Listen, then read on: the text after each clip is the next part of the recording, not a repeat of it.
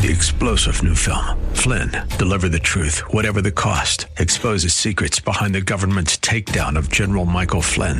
Flynn knew what the intel world had been up to. He ordered the first audit of the use of contractors. This set off alarm bells. He told the truth. He was the most dangerous person for Donald Trump to hire. They had to get rid of Flynn. Flynn, deliver the truth, whatever the cost. Available now. Watch it today. Go to salemnow.com. Salemnow.com. Now, do you have this ministry? Do you see obstacles as opportunity for God to show up and display His might and His power and His wisdom? Do other people call on you for encouragement when they're going through difficult times and losing faith and losing hope? These people are an enormous blessing to uh, the church when they're operating in their gift. The gift of faith and healing. That is what we're exploring here today on Study Verse by Verse with Pastor Leighton Sheely. Hi there. Welcome to our Tuesday edition of Study Verse by Verse. We're back in 1 Corinthians chapter 12. As we continue our journey through this book, we've taken the time to stop a little bit, slow down, and explore spiritual gifts. Faith and healing is what we're looking at today. Here's Pastor Layton with this edition of Study Verse by Verse. In uh, verse 32 and following of Hebrews 11, it says, What more shall I say? For time would fail me to tell of Gideon, Barak, Samson, Jephthah, and David, of David and Samuel and the prophets, who through faith conquered kingdoms, enforced justice, obtained promises, stopped the mouth of lions, quenched the power of fire, escaped the edge of the sword, were made strong out of weakness, became mighty in war, put foreign armies to flight. Women received back their dead by resurrection. Some were tortured refusing to accept release so that they might rise again to a better life.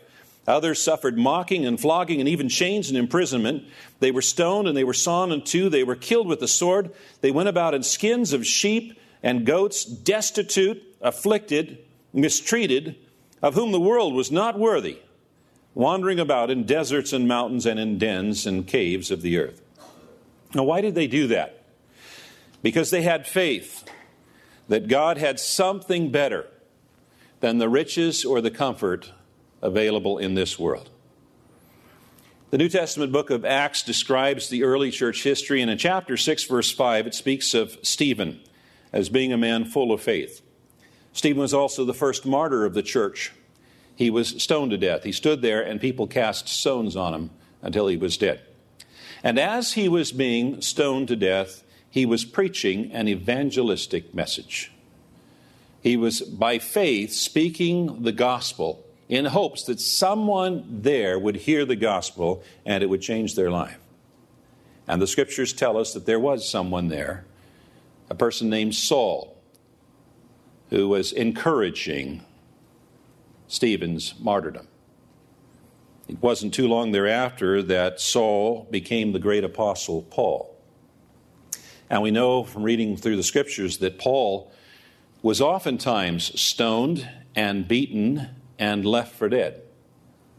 And I can only imagine that in those times, as Paul was standing there and watching rocks hurled at him, he reflected back on the testimony of Stephen and took faith from Stephen.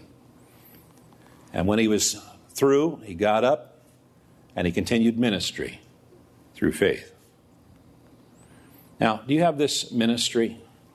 Do you see obstacles as opportunity for God to show up and display His might and His power and His wisdom?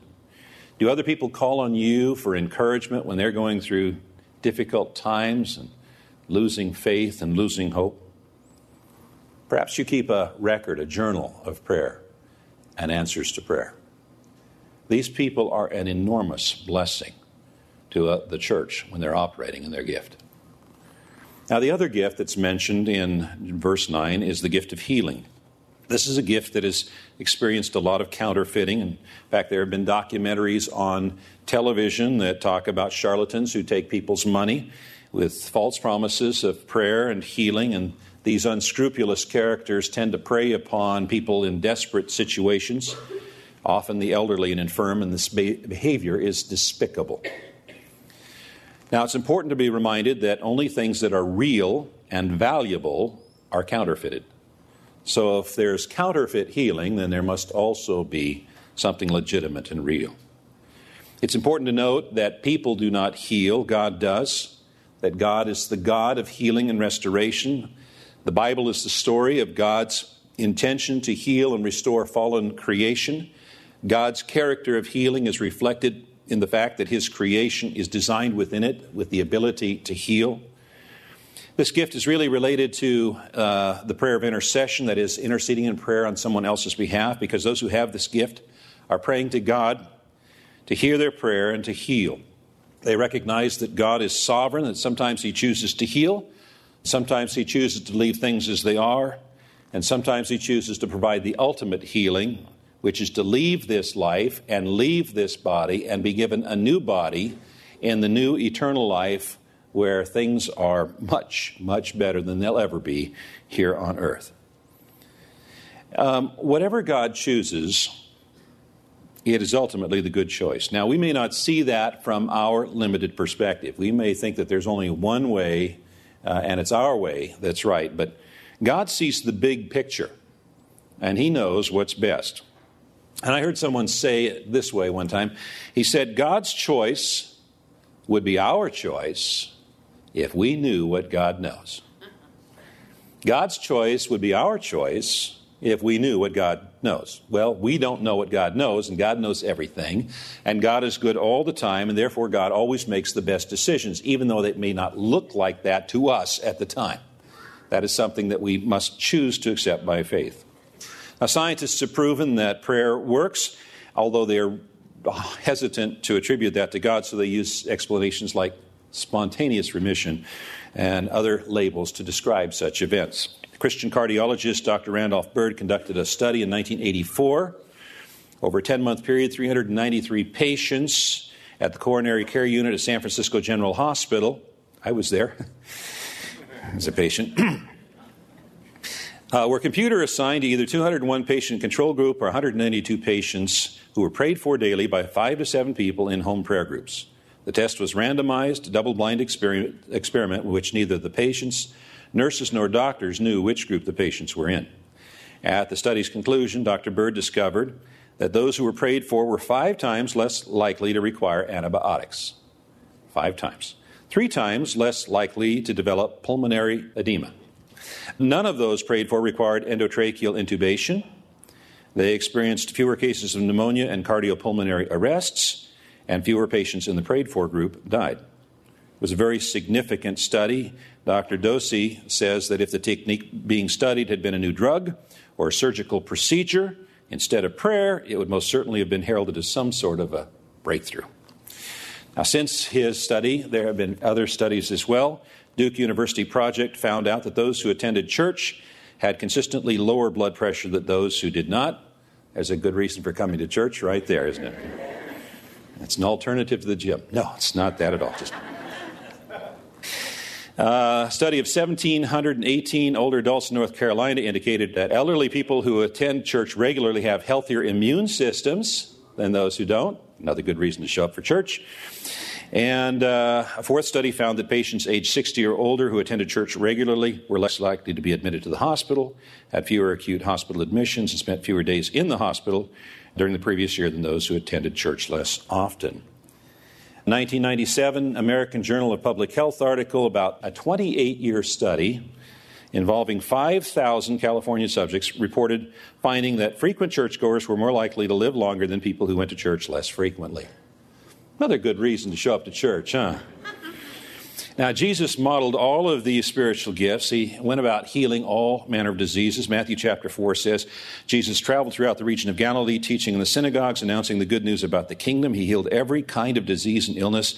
News about him spread as far as Syria, and people soon began bringing to him all who were sick, whatever their sickness or disease, or if they were demon possessed or epileptic or uh, paralyzed, he healed them all. And it wasn't limited to just Jesus. In Matthew 10, Jesus called his 12 disciples together and gave them the authority to cast out evil spirits and to heal every kind of disease and illness. And it wasn't limited to the time that Jesus was alive, because after Jesus departed and went to heaven, the apostles, Acts chapter 5, were performing many miraculous signs and wonders among the people, and all of the believers were meeting regularly at the temple in the area known as Solomon's Colonnade.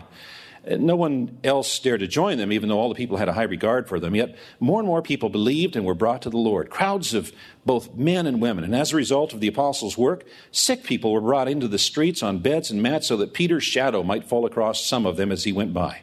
Crowds came from villages around Jerusalem bringing their sick and those possessed by evil spirits, and they were all healed. In fact, it wasn't even limited to the disciples, the apostles, because James in chapter 5 says, Are any of you suffering hardships? You should pray. Are any of you happy? You should sing praises. Are any of you sick? You should call for the elders of the church to come and pray over you, anointing you with oil in the name of the Lord. Such a prayer offered in faith will heal the sick, and the Lord will make you well. And if you've committed any sins, you will be forgiven. So the ministry of healing has been assigned to the elders of the church. Remember that the New Testament does not differentiate between elders, pastors, or overseers, aka bishops. All of those titles are used to describe the same group of people. Now, there are some uh, fallacious teachings about it. Healings ceased in the first century. Bible doesn't say that, and we know from the church fathers that they were witnessing healings in the second and third centuries. Some have suggested that healings only take place in a worship service or in a worship place. When we read through the scriptures, we find out that many healings took place in homes and there was no crowd. Some have suggested that this replaces the need for any doctors. That doesn't make any sense because the book of Acts, which recorded, was written by a doctor, yeah. And uh, many missionary uh, works are done by Christian doctors. You can use either method, working through the hands of doctors or miracle. Uh, some have suggested that faithful believers never get sick and that uh, not getting well is a lack of faith. The disciples asked Jesus one time, Is this person sick because of his own sin or his parents? And Jesus said, Neither. So it's not always sickness. The sickness is always caused by sin. And uh, Timothy was a faithful believer. We know that. He's, he's got two books in the Bible written uh, with his name on it. And yet uh, the Apostle Paul told him, in 1 Timothy 5:23, don't drink only water, you ought to drink a little wine for the sake of your stomach because you are sick so often. Timothy, the protege of the apostle Paul, was sick often.